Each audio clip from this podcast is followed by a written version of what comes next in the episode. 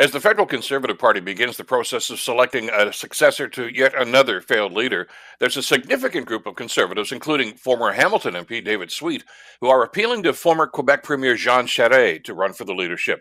Charest actually was the leader of the party for a brief time after the Conservatives were all but wiped out by the Chrétien Liberals in 1993. Conservatives remember him as an effective member of Brian Mulroney's cabinet and later as a progressive premier in Quebec. So Charest's conservative pedigree is really not in doubt.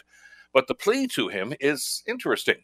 The only declared candidate in this leadership race so far is the ultra conservative Pierre Poilievre, who plays to the extreme right wing of the party and has recently embraced the dissidents who blocked the Ambassador Bridge and illegally occupied downtown Ottawa. The last two conservative leaders who played to the sentiments of the extreme right of the party were defeated by, well, an unpopular prime minister. So, will the conservatives pick another leader who plays to the extremes of the party and risk maybe another defeat? Or do they look to a more moderate and very successful candidate who knows how to win? Look, we don't even know if Charest wants the job, and we certainly don't know if Charest is the savior for the Conservatives.